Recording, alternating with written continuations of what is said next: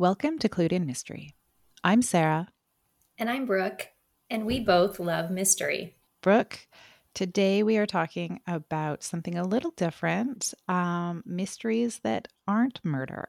Yeah, yeah, we're taking a little departure from the traditional murder mystery. So, to get us started, I will read just a little summary of this maybe a sub sub genre. And, you know, here on the podcast, the stories we discuss usually include a baffling murder.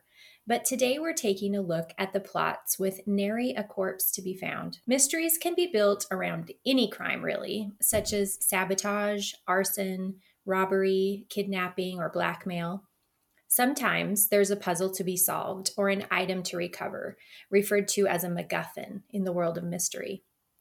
Maybe there's a hunt for a buried treasure or a hunt for a person selling confidential information. Any and all of these scenarios offer secrets, lies, twists, and turns for a sleuth to unravel. In other words, the making of an intriguing mystery. So, if any crime is good fodder for an investigation, why did the genre get so solidly planted in murder? This is likely because physical death is the worst case scenario and creates the highest stakes for the sleuth. What could possibly be worse than a dead body with apparently no explanation?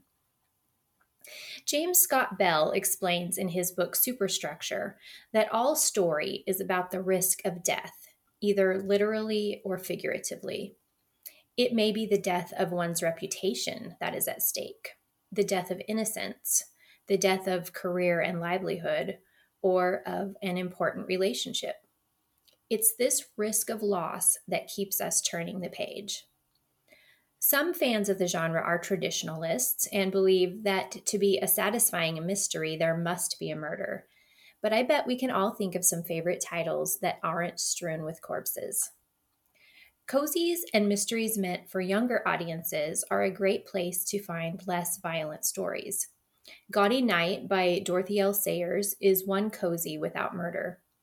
In this novel, a mysterious person sets off a series of incidents in a women's college in Oxford in order to create a scandal. Kate Racculia's Tuesday Mooney Talks to Ghosts is a middle grade novel that takes readers on an Edgar Allan Poe inspired scavenger hunt through Boston. But PI novels and mystery thrillers can also be based around nonviolent crimes. Think Gone Girl by Gillian Flynn, The Girl with the Dragon Tattoo by Stieg Larsson, or L is for Lawless by Sue Grafton. And remember, in Poe's early detective story, amateur sleuth Monsieur Dupin was only searching for a missing letter. So, Sarah, to begin our conversation, I'm wondering about your opinion. Are nonviolent crimes enough to keep you invested in a mystery? Absolutely. But before I answer your question, let me say, Brooke, that was a really great summary. And um, I've learned a new word, MacGuffin. I don't think I'd come across that before. Um, yeah, so I, you know, knew that we were going to be doing this episode and and uh, initially thought uh, there's not you know, I can't think of very many books that I've read that that don't have a crime or sorry, don't have a murder in them. Um, but uh, after a little bit of of kind of reflection, I realized that you know actually there's a fair number that I've that I've read. I would I would say most of the books that I read do have a murder, but uh, there's certainly some um, some that don't. So I'm currently reading um, Gaudy Night, which you just referred to, and I've read Gone Girl and, and Girl with the Dragon Tattoo. Uh, but uh, in the last year, I've read three or four, I think, that um, that you know don't center center around a murder. Um, one of those is uh, the other black girl by uh, Zakia Delila Harris, and that is really more of a workplace thriller, um, uh, more of a why done it, uh, as well as as well as a who done it, but it's not a murder that she's trying to uh, solve. What about you, Brooke? Same. I actually, when I got to thinking about it, some of my favorite books have been um, based more around some puzzle or um, i love treasure hunt stories So, um, you know, the the found letter that means something, and then you have to discover what in the world is this referring to, and it sends them off on this mysterious adventure. I love those stories, especially in film. Um, you know, some of my favorite movies, mystery movies, have been um, treasure hunt movies like National Treasure. I love that show, um, even though it's kind of hokey. I love it. Um, I like The Mummy, same thing, you know, and and The Mummy to me harkens back to some of the Agatha Christie Egypt mysteries because you know the you know, the curse and those kind of things. So I, I really love that. Um, and then I am a huge Alfred Hitchcock film fan, and I, I go back and forth. So Rear Window, but of course that's a that includes a murder. Rear Window is one of my faves, but right up there is Vertigo, and um, yeah. So I I think that there definitely can be enough to keep us just as intrigued and have the stakes be just as high when the story is told in that way to keep us uh, turning the page or or on the edge of our seat, as it were. Yeah, and I, I really like what you what you quoted about all story being uh, at the risk of death and that death not being a literal necessarily being a literal death right? Death of reputation or death of relationship. And i think those drive a lot of these stories that that don't have murder as the as the central um, the central theme. You know there's you know we, when we talked about domestic thrillers we talked about secrets right and it's it's preserving um, preserving that secret uh, so you know um, some of the other books that I was thinking about, um, particularly around um, reputation. Uh, there's Ace of Spades by uh, Faridah Àbíké-Íyímídé, which is, you know, it's a, a YA mystery set in a high school uh, where there are poison pen notes being circulated by text message um, and, you know, trying to figure out who is behind really trying to destroy the reputation of of the main characters. Um, and uh, there are some other examples in YA.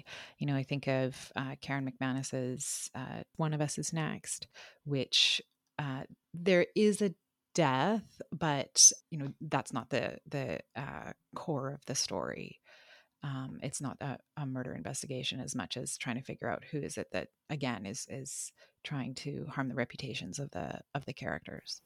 And that's a that's a really good point because sometimes the um, a lot of times I should say in these stories the initial crime that's being investigated is not murder, but there's the threat of death, physical death, if you don't figure out what's going on. There's that fear that, um, for instance, in kidnapping, that's an obvious fear you know if we don't find this person they could die. Um, or the um, searching for the person selling state secrets you know the world might end. So the in the end point could be physical death and so that's sort of what's trying to be pre- prevented in the investigation. And i think that that makes it really fun because you are you're worrying along with the sleuth if they're going to get it in time yeah, and uh, another example, again, just uh, thinking about secrets, and like you mentioned, state secrets. John le Carré's Agent Running in the Field, which I highly recommend listening to the audiobook because he actually narrates it, um, which was really, really nice to listen to. Uh, you know, there's there's no murder in that, but it's a, a question of who's who's telling secrets and and do they realize they're telling secrets and and uh, who are they telling them to the who can you trust is a really big feeling that I get when I read these types of mysteries because the the sleuth or protagonist is always on shaky ground, not really knowing who they can trust when they're trying to unravel the the case. And I think that that's true in a murder investigation as well, but these sometimes feel a little less black and white to me you know the the steps of the investigation aren't quite as spelled out and so i feel like we have a little bit more of that the gray area and who can i trust and how am i going to how am i going to get the information that i need uh, a great example of that is uh, Laura Dave's The Last Thing He Told Me, mm. which is uh, a domestic thriller that there's no, uh, you know, I don't think that there's any murder in that. It's it's a disappearance, and they're trying to figure out, you know, why did the character disappear and and again who who can they trust as they try to try to figure that yeah, out? that sounds fantastic. Another one that i thought of and i don't know if i would characterize this as a mystery although i did see it on a couple of of lists of like underrated mysteries and it was the circle by dave eggers which is i think it would eh, fall into the category of workplace suspense and it's as much a commentary on social media and privacy as it is on that, you know, the the tension that that comes out of that book around um yeah, just things happening in the workplace that are that are unexpected. That's neat. That sounds like a, a bit of a crossover, uh, a crossover title that would be worth checking out. Yeah, I read it. I read it a while ago, but I think it might be worth rereading as our focus on social media has kind of um, ha- has changed since it came out. I think it came out in 2014, I think. And you just think about how much has changed in the last almost 10 years since then. Oh man, yeah. Uh, you mentioned, um, you know, young, you know, mysteries for young readers. So, uh, you know, I I think most of the Nancy Drew and Hardy Boys stories would be um, uh, you know they don't they don't have murders. They've got a lot of the, the kidnappings and the um, the secrets missing objects that kind of thing. Um, and they were certainly very satisfying to read as um, when i was much younger. Um, and i do have uh, a box set of the first 10 hardy boys books that i'm planning to um, start reading at at some point soon. Um, and, and, i'm hoping that they'll be just as just as satisfying as they were um, they were then. And actually, I've listened to a couple of the more modern versions of both Nancy Drew and um, Hardy Boys, and they were yeah, I I really enjoyed uh, those. So I I think um, to answer your your first question, definitely these books can be can be satisfying. In mentioning the mysteries for younger people, it brought back we we discussed this earlier when we were in YA mystery, uh, but um, you think about Scooby Doo, and those episodes are essentially the exact same story every episode right? It's it's basically the same story with the details changed but i will sit down and watch one every time. So yes we can still find satisfaction in a very nonviolent uh, caper sort of mystery. Um, because this and the stakes i would say in that one are you know they're scared to death. And maybe they maybe it is the fear of of uh, of death when that monster catches me what's going to happen. But it just hooks you right in and you want to find out who the who the disguised monster is. So you know they pull it off and i will watch one to this day. That's a great example. I was thinking about some of the authors that we think of as writing, you know, murder mysteries. So Agatha Christie comes to mind, and I know she wrote some of her short stories were uh, were not murder mysteries, but um, you know, uh, solving theft. You know, the example that I can think of is um, the Christmas pudding, or the I think it's the theft of the royal ruby, where a jewel goes missing and Poirot comes to the rescue and, and figures out what's happened to it. And yeah, it was, uh, you know, a, a, a great read. Uh, and I'm sure there are some uh, Sherlock stories that are not murders. Don't know if I can think of any offhand, but I'm sure that there are some where he's investigating a theft. Mm-hmm. Yes, um, our friend Sherry Mitchell suggested Agatha's The Last Séance, which is a short story collection that are essentially paranormal mysteries. Um, and I, I, I shouldn't say that none of them contain murder because it's been a while since I've read the collection, but they're fantastic and they're much more of that um, kind of eerie, paranormal, what's going on mystery, and they're they're fantastic. So you're right. Some of the greats also dabbled in this. Um, even though I think at the core, the golden age audience really did love the body drop. No, oh, that's a that's a great example. The I I don't think I've read any of the stories from that collection, um, but you know it's coming up on uh, spooky season, so maybe I will be uh, reading one or two of those in in a, a dark October night coming up. Yeah, they're great and they're really short, so they would be a great before um, you know, before bedtime read for the spooky season. So, Brooke, would you consider Jane Eyre to be a mystery? That is a really great question. And I lean towards yes. And I feel the same way about Wuthering Heights. I feel like that's a bit of a mystery too. And maybe we're back into that uh, sort of domestic thriller subcategory that we that we covered before, but a, a really early beginning version of those stories where they have a lot of the mystery elements, even though it's not a pure mystery um, investigation. Yeah, and I mean, I think I would I would agree with you. I, I think I would categorize it as um, falling under the mystery space, an early example of yeah domestic thriller. Uh, because what is it that keeps you reading that story? It's trying to figure out what's going on. Yes. Right. Mm-hmm. Yeah, and they're dark. You know, they've got a dark undercurrent. So, um, yeah, I love those stories for that reason, much more than the romance that's that's involved. So one other series, and it's been a very long time since I've read any of the books in it, but um, I think certainly in the first book, "There's No Murder," is the number one ladies detective agency by Alexander McCall Smith.